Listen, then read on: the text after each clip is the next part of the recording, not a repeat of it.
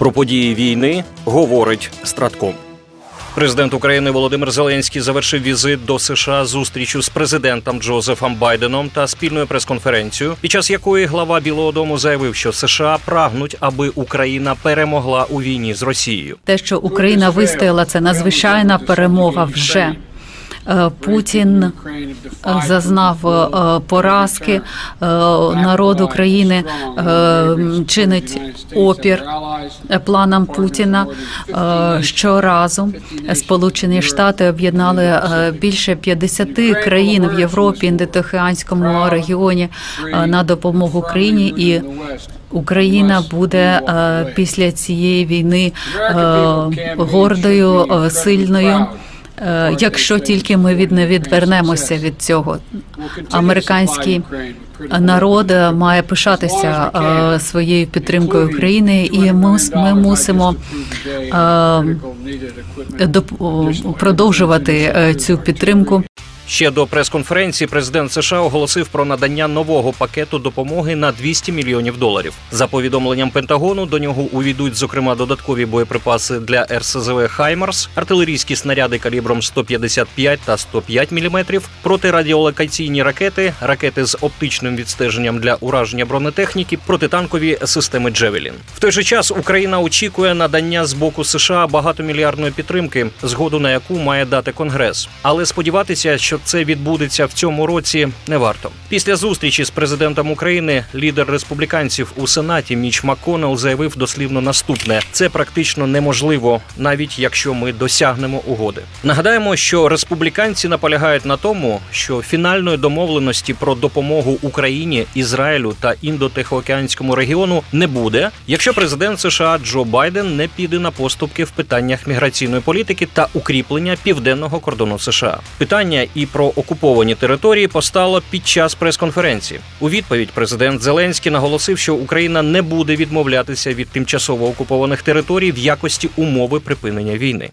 Як може Україна просто віддати свої території? Тобто це абсолютне божевілля. І Якщо чесно, ми дуже часто згадуємо Бога, це точно не по-християнськи. Там живуть наші люди, там живуть сім'ї, там діти, і все це частина суспільства українського. Але ми говоримо про живих людей. Їх над ними знущаються, їх гвалтують, їх вбивали. І ми це прекрасно знаємо. І тим голосам, які пропонують віддати наші території, як віддати своїх людей.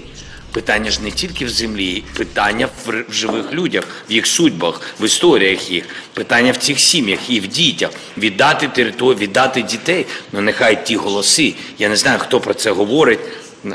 У мене до них одне питання: чи готові вони віддати своїх дітей в руки терористам? Думаю, що ні.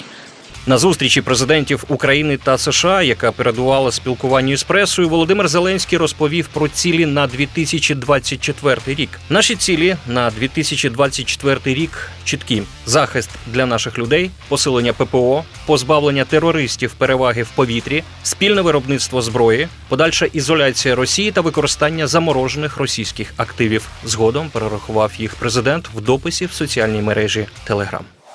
Абсолютна більшість українців, 87%, вважає, що якщо Захід належним чином допомагатиме Україні зброєю, фінансами, санкціями, то Україна зможе завдати невдач Росії та досягти прийнятного результату на полі бою. Про це свідчать дані опитування Київського міжнародного інституту соціології. 58% українців наразі схиляються до думки, що навіть у разі суттєвого скорочення допомоги від заходу варто все одно продовжувати бойові дії для тиску на окупантів, навіть з урахуванням ризиків для контрольованих Україною територій. Що стосується питання стратегії дій у разі суттєвого скорочення західної допомоги, то спостерігаються певні регіональні відмінності на заході та в центрі України. Більше респондентів 64 та 65% відповідно виступають за продовження бойових дій. На півдні та сході України думки розділилися приблизно навпіл, із лише незначним переважанням думки щодо продовження бойових дій. На півдні 46%, а на сході 47% вважають, що навіть за умов обмеженої західної допомоги бойові дії мають тривати.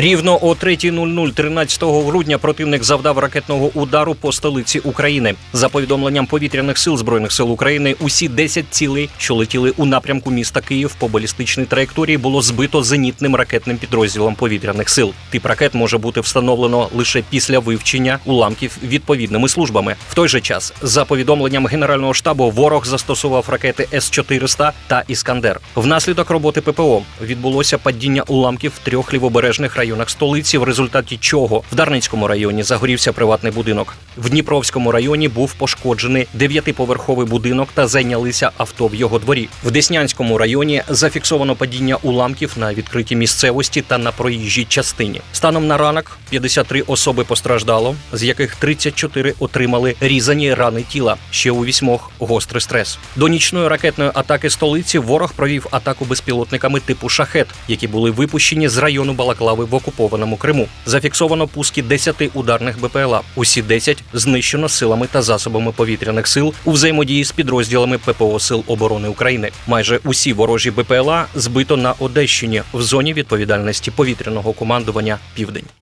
Міністри оборони України та Латвії обговорили створення коаліції безпілотників. Хотів би висловити вдячність латвійській стороні за ініціативу у створенні коаліції БПЛА, адже розвиток цієї війни доводить, що перевага у спроможностях за цим напрямом часто є вирішальною на полі бою, сказав міністр оборони України Рустем Умєров на брифінгу після перемовин з міністром оборони Латвії Андрісом Спруцом. Він також подякував латвійському народу за великий рівень підтримки України з першого дня російської агресії, завдяки якому українські воїни наближають нашу перемогу. Андрій Спруц зі свого боку підтвердив, що Латвія готова продовжувати і поглиблювати співпрацю, шукати нових партнерів. Розвиток технологій, зокрема таких, що убезпечують життя солдатів, є ключовим напрямом нашої роботи, сказав міністр оборони Латвії, зауваживши, що саме тому необхідне створення коаліції дронів. Під час зустрічі сторони також обговорили потенційне розширення програм підготовки українських військових латвійськими інструкторами. Переможемо. Програма створена управлінням стратегічних комунікацій Генерального штабу Збройних сил України.